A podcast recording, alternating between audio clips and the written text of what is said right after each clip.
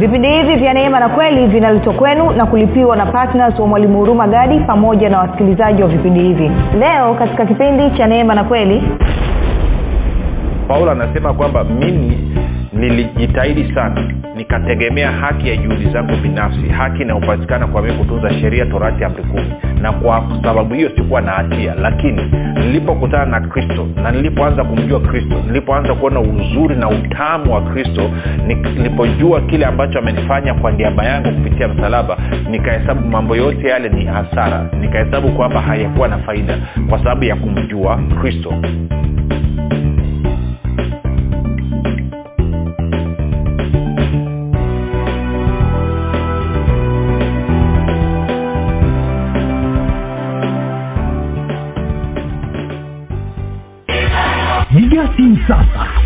oda ya kitabu kipya cha mwalimu huruma gadi kinachoitwa nguvu ya ukili kitakachotoka tarehe moja ya mwezi wa tisa elfu mbili na ishirini. Watu mia tano wa kwanza watakaoweka oda kabla ya tarehe moja ya mwezi wa tisa elfu mbili na ishirini watapata punguzo la asilimia ishirini na tano. Ili kuweka oda yako piga simu sasa sifuri saba sita nne mia tano mia mbili arobaini na mbili au sifuri sita saba tatu 5 242 na 789 5 242 badirisha maisha yako milele kwa kujipatia kitabu hiki cha nguvu ya ukili ambapo mwalimu huruma gadi anakuletea ufahamu sahihi wa namna ya kushirikiana na roho wa mungu pamoja na neno la mungu ili kuhakikisha maono yote na mapenzi yote yaliyonayo mungu juu ya maisha yako yanatimia hapa duniani na wakati huu wa sasa. Kati ya mambo yanayojadiliwa katika kitabu hiki ukili ni nini katika mtazamo wa agano jipya uhusiano kati ya ukiri na imani. Uhusiano kati ya imani na sheria zinazoongoza ulimwengu wa roho. Namna ya kusababisha uzima baraka na mema kudhihirika na kutenda kazi katika maisha ya mkristo. Namna ya kuumba maisha unayoyataka. Namna ya kusababisha ufalme wa mungu ukutumikie namna ya kushirikiana na malaika kuleta matokeo unayoyataka. Vile vile katika kitabu hiki cha ukili mwalimu huruma gadi anakuletea ukili utakaokuwezesha kufaidi mema yote yaliyokusudiwa na mungu juu ya maisha yako.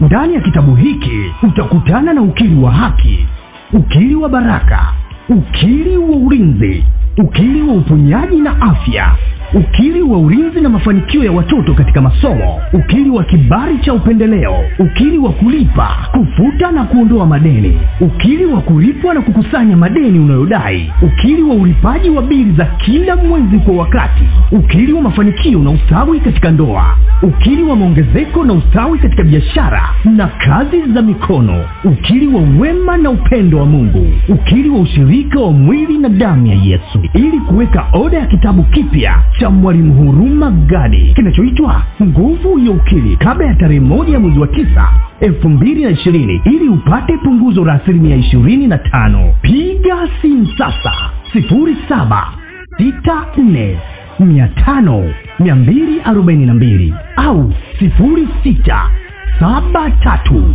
mia tano mia mbili arobaini na mbili na sifuri saba nane tisa mia tano mia mbili arobaini na mbili If you know he's able. Yeah. Everybody say, oh.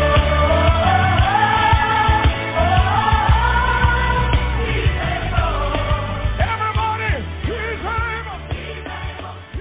ninakukaribisha katika fundisho ya kristo kupitia vipindi vya neema na kweli. Jina langu naitwa huruma gadi. Ninafuraha kwamba umeweza kuungana nami kwa mara nyingine tena ili kuweza kusikiliza kile ambacho bwana wetu yesu kristo ametuandalia.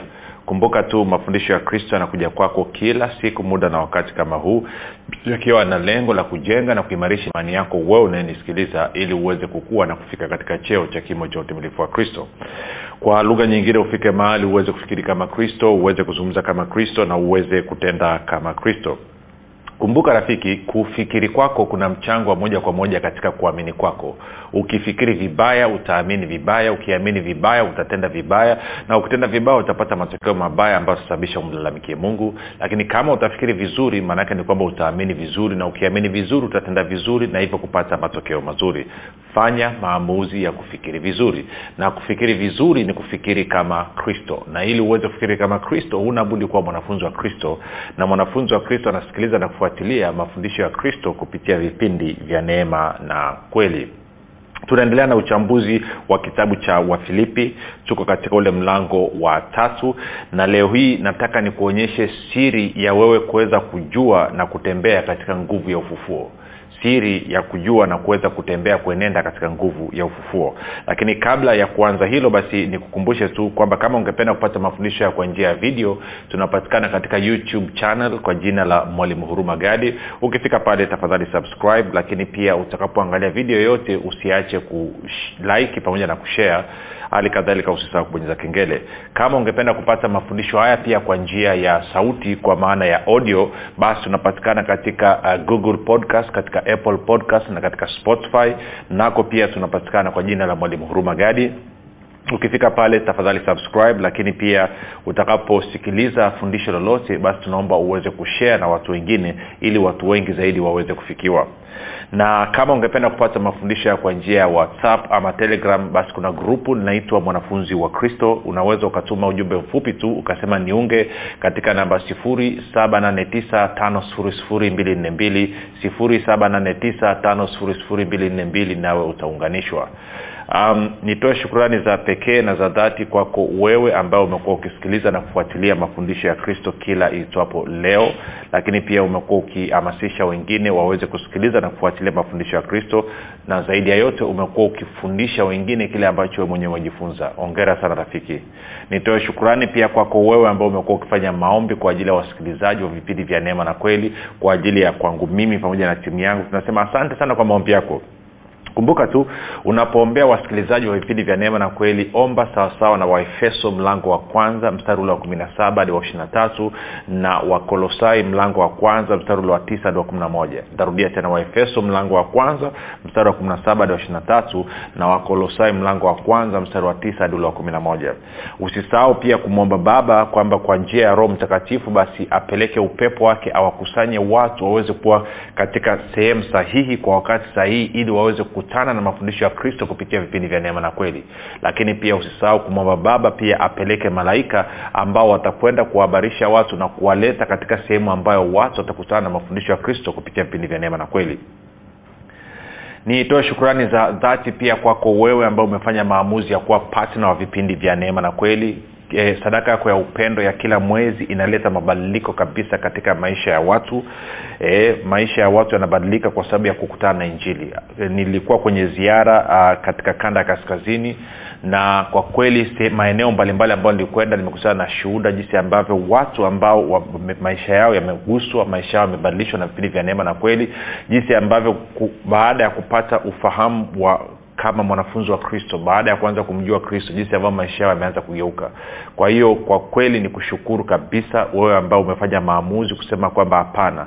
Kila mwezi nitahakikisha sehemu ya kile ambacho mungu amenibariki nacho lazima nihakikishe kuna maisha ama uh, maisha ya mtu ama watu yanaguswa na kubadilishwa na kuzidi kumjua mungu kuzidi kumjua yesu kristo kuzidi kumjua roho mtakatifu na wao wenyewe kujitambua kwamba wamekuwa nani baada ya kuzaliwa mara ya pili kwa hiyo nikupe ongera sana. Kumbuka tu kwamba ni sadaka yako ya upendo ndio inawezesha kulipia gharama za, za injili kwa njia ya redio eh, kwamba tunapokuja na vipindi kila siku tuna gharama ambazo tunazilipa na ni lazima zilipwe. Maanake tusipolipa radio stations hizi maanake ni kwamba hawataweza kufanya kazi yao kwa uthabiti kama vile ambavyo inatakiwa.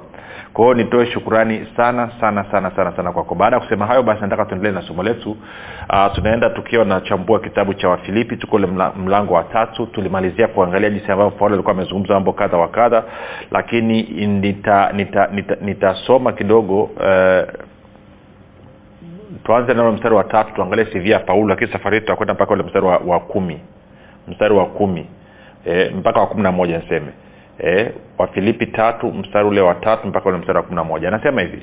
Anasema maana sisi tu tohara tumwabuduo mungu kwa roho na kuona fahari juu ya kristo yesu wala hatuutumainii mwili na hapa anavyozungumza habari ya kutumainia mwili kama nilivyoeleza hapo kuna watu walikuwa wanajivunia habari ya kutairiwa na kushika torati ya musa. Anasema lakini mimi ningeweza kuutumainia mwili mtu yeyote akijiona kuwa anayo sababu ya kuutumainia mwili mimi zaidi. Na alitairiwa siku ya nane ni mtu wa taifa la israel wa kabila ya benjamini mwebrania wa waebrania kwa habari ya kushika torati ni farisayo. Kwa habari ya juhudi mwenye kuliudhi kanisa kwa habari ya haki patikanayo kwa sheria sikuwa na hatia. Kwao paulo anasema wazi sikiliza inapokuja kwenye swala la kuishi kwa kufuata amri kumi hakuna mtu anaweza kunifikia. Anasema mimi ni farisayo kwa habari ya torati lakini kwa habari ya kushika maagizo ya sheria mimi sina hatia. Kwa haki inayopatikana kwa sheria mimi sina hatia. Kwa anasema hakuna na, na nataka usikilize ili rafiki huyu ni mtu ambaye ni, ni mwibrania kama anavyosema mwenyewe kwamba angalia anavyosema anasema kwamba yeye ni, ni, ni, ni, ni anasema nalitayariwa siku ya nane ni mtu wa taifa la israel wa kabila ya benjamini mwebrania wa webrania kwa habari ya kushika torati ni farisayo kwa habari ya juhudi mwenye kuludhi kanisa kwa habari ya haki patikanayo kwa sheria sikuwa na hatia. Kwa anasema mimi ni original. Sisi ndio watu ambao tulikusudiwa na hizo sheria torati ya musa ama amri kumi na katika kushika torati ya musa ama amri kumi sikuwa na hatia sikuwa na dosari sikuwa na kasoro ya aina yoyote. Kwa lugha nyingine anasema kwamba niliishika na kuitekeleza inavyotakiwa. Lakini angalia mstari wa saba. Anasema lakini mambo yale yaliyokuwa faida kwangu naliyahesabu kuwa hasara kwa ajili ya kristo kwa lugha nyingine sasa nilipokutana na kristo nikaja kagundua juhudi zote zinazokuwa nimezifanya na, na ma, vitu vyote ambavyo nilikuwa navitegemea kama katika sivi yangu kwamba ilikuwa ni hasara. Na, na nane anasema naam? Zaidi ya hayo nayahesabu mambo yote kuwa hasara kwa ajili ya uzuri usio na kiasi wa kumjua kristo yesu bwana wangu ambaye kwa ajili yake nimepata hasara ya mambo yote nikiyahesabu kuwa kama mavi ili nimpate kristo tena nionekane katika yeye nisiwe na haki yangu mwenyewe ipatikanayo kwa sheria bali ile ipatikanayo kwa imani iliyo katika kristo.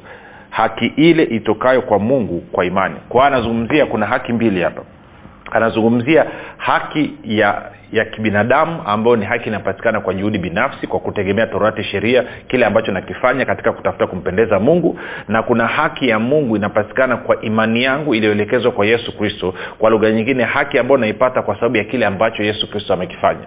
Kwao paulo anasema kwamba mimi nilijitahidi sana nikategemea haki ya juhudi zangu binafsi haki inayopatikana kwa mii kutunza sheria torati amri kumi. Na kwa sababu hiyo sikuwa na hatia. Lakini nilipokutana na kristo na nilipoanza kumjua kristo nilipoanza kuona uzuri na utamu wa kristo nilipojua kile ambacho amenifanya kwa niaba yangu kupitia msalaba nikahesabu mambo yote yale ni hasara. Nikahesabu kwamba hayakuwa na faida kwa sababu ya kumjua kristo. Anasema kwa maana hiyo nimefanya maamuzi. Sitaki kutegemea haki yangu mwenyewe haki ya, bina, ya kibinadamu inayopatikana kwa kushika amri kumi bali nataka nitegemee haki ya mungu inayopatikana kwa imani iliyo kwa yesu kristo. Sasa nikupe kitu kidogo tu hapa. Na wakristo wengi hawajui hili swala.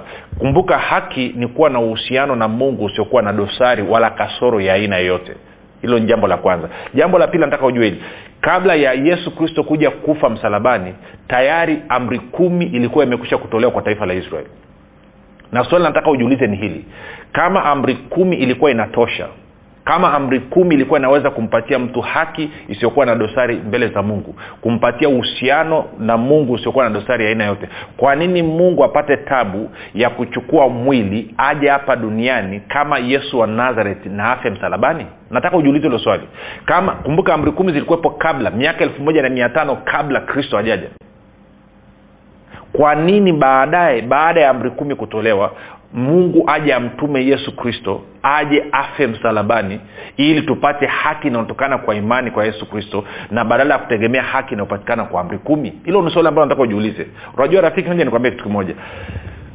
Sababu bwana yesu asema tukawe wanafunzi ilikuwa ni ili tujifunze na tubadilishe kufikiri. Leo asubuhi wakati nimeamka roho akaanza kuniambia kitu akaanza kuniambia kawaambie watu mwasisi wa uokovu ni mungu sio mwanadamu. Chimbuko la uokovu ni mungu sio mwanadamu. Aliyeleta mpango mzima wa uokovu ni mungu sio mwanadamu. Kwao uokovu haujaanzia kwa binadamu uokovu umeanzia kwa mungu. Ni wazo la mungu. Na akajambia kama uokovu ni wazo la mungu anayeweza kutekeleza hilo swala la uokovu ni mungu mwenyewe. Na anayeweza kumfanya mtu akaingia na kupokea uokovu ni mungu mwenyewe. Kazi ya mwanadamu ni kukubali. Lakini kwa sababu moja ama nyingine wa binadamu tumegeuza swala zima la uokovu tumelifanya kaa vile ni la kwetu sisi kwamba linategemeana na sisi. Na nakuhakikishia kitu kimoja kama uokovu ungekuwa unategemeana na mwanadamu mungu amekula hasara. Kama uokovu ungekuwa unategemeana na mwanadamu mungu amekula hasara lakini habari njema ni kwamba uokovu hautegemeani na mwanadamu. Uokovu unategemeana na mungu. Unategemeana na kazi ambayo mungu alifanya kupitia yesu kristo. Kwa ni kuache na hilo swali kwenye hilo hapo sita- sitaongea sana. Tutaja kuongea labda wakati tunachambua kitabu cha warumi. Lakini nataka niseme kitu hichi. Kwamba nataka ujiulize swali hili kama amri kumi zilikuwa zinatosha kumfanya mtu awe na uhusiano na mungu usiokuwa na, na kasoro dosari wala mapungufu wa- ya aina yote. Kwa nini miaka elfu moja na mia tano baadaye mungu amemtuma yesu kristo aje afe msalabani ili sisi tupate haki inayopatikana kwa imani iliyo kwa yesu kristo? Kama amri kumi ilikuwa inatosha kwa nini yesu kristo alikuja kufa msalabani? Ndicho kitu ambacho labda nikakuonyesha kitu ndo kitu ambacho paulo alisema katika wagalatia mbili mstari ule wa ishirina moja. Wagalatia mbili ama naweza mstari wa ishirini hadi wa ishirina moja. Anasema hivi. Anasema nimesulubiwa pamoja na kristo lakini ni hai wala si mimi tena bali kristo yu hai ndani yangu na uhai nilionao sasa katika mwili ninao katika imani ya mwana wa mungu ambaye alinipenda akajitoa nafsi yake kwa ajili yangu. Siibatili neema ya mungu maana ikiwa haki hupatikana kwa njia ya sheria ama amri kumi basi kristo alikufa bure anasema kama tunaweza tukapata uhusiano na mungu usiokuwa na kasoro wala dosari ya aina yoyote kwa kutegemea sheria torati ya amri kumi basi kristo alikufa bure. Sasa nimekuacha na hilo swali kwao mi nirudi tu kule kwenye wafilipi utatafakari tu. Utatafakari tu. Na nitakuhakikishia ukiweza kuleta jibu lolote zuri kuliko ambacho mungu ametuambia kwamba sisi tulikuwa hatuwezi ndio maana akatuletea yesu kristo kwamba haki tulikuwa tunaipata kwa torati sheria ilikuwa haitoshi ndio maana akamleta yesu kristo. Basi nitakupa ongera maana wewe utastahili kwenda kukaa kwenye kiti cha enzi mbinguni na mungu itabidi aje akae huku duniani awe mwanadamu kama wewe hilo tuliachia hapo. Kwa hiyo tunaenda na mstari wa saba. Kwa hiyo wa- wafilipi tatu saba.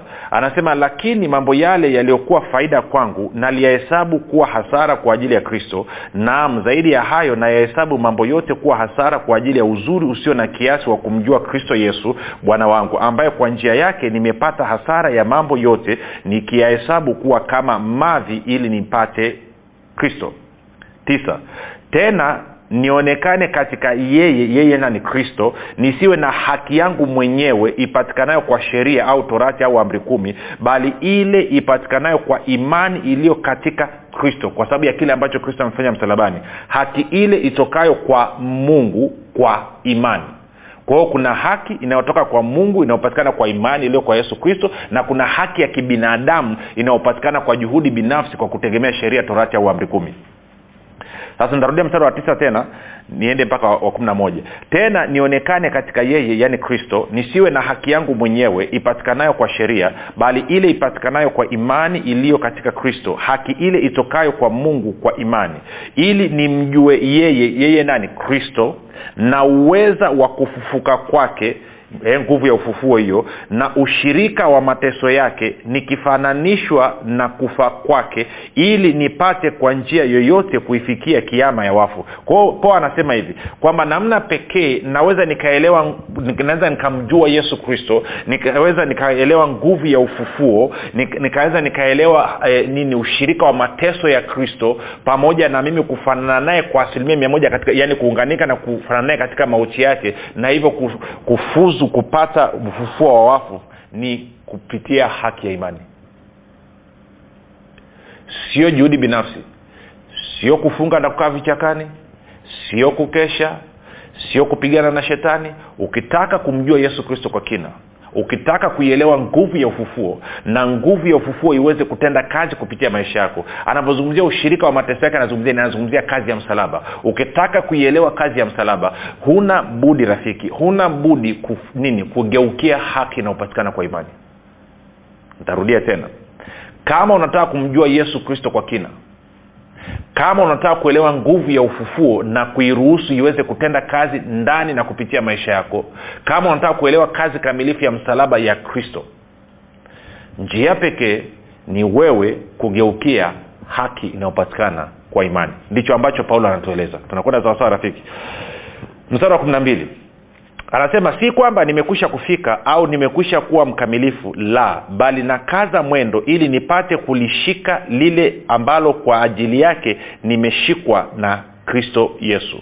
Kwa hiyo kwa lugha nyingine anasema kwamba kuna jambo ambalo kristo alilipata kwa niaba yangu na sasa hivi amekuja kunishika ili hilo jambo alilopata kwa niaba yangu na mimi aweze kunipa kwa hiyo anasema ndugu sijidhani nafsi yangu sijidhanii nafsi yangu kwamba nimekwisha kushika ila natenda neno moja tu nikiyasahau yaliyo nyuma nikiyachuchumilia yaliyo mbele na kaza mwendo niifikirie mede ama nini tuzo ya thawabu ya mwito mkuu wa mungu katika kristo yesu.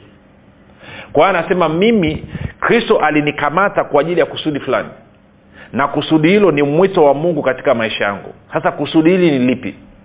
Kusudi hili ni lipi? Anasema sijafikia lakini nakaza mwendo nachuchumalia najitahidi ili niweze kufikia nikapokee hicho ambacho kristo alikipata kwa niaba yangu ndicho ambacho anazungumza. Kwao sio kwamba anafanya kazi ya kukipata no, no, anafanya kazi ya kujitahidi kuchuchumalia ili aweze kwenda kukipata kile ambacho kristo alishakipata kwa niaba yake. Nikupe mfano mzuri uweze kuelewa. Ni sawasawa na unakimbia una mbio za za za mita elfu tano za kuzunguka uwanja. Kwa hiyo yesu kristo amekimbia ile mita elfu tano kwa niaba yako amepata tuzo zawadi ya nini zawadi ya nini ya dhahabu amekuwa mshindi wa kwanza. Kwao anakuita wewe sasa uende kwenye jukwaa ukakamata ile zawadi ya mshindi wa kwanza usimame ama anakuita wewe uende ukavishwe ile nini? Ile ile tuzo. Wanaitaka nini nishani ama sijui wanaita nini? Medali yes. Medali ya dhahabu ukaipate wewe. Pamoja na kwamba yesu kristo ndi aliyekimbia pamoja na kwamba yesu kristo ndi aliyeshinda lakini unapewa fursa wewe ya kupokea hiyo medali ya dhahabu kwa kuwa wewe unatangazwa kuwa ni mshindi umekuwa nambari moja na unatakiwa upate medali ya dhahabu. Sasa shida ya watu wengi wana kiburi na majivuno wanasema siwezi. Kwa nini nipewe medali ya dhahabu wakati mi sijashindana na ndo hapo anaporudi kwenye torati sheria amri kumi. Lakini kristo alifanya kila kitu kwa niaba yako na kwa niaba yangu mimi. Na akashinda.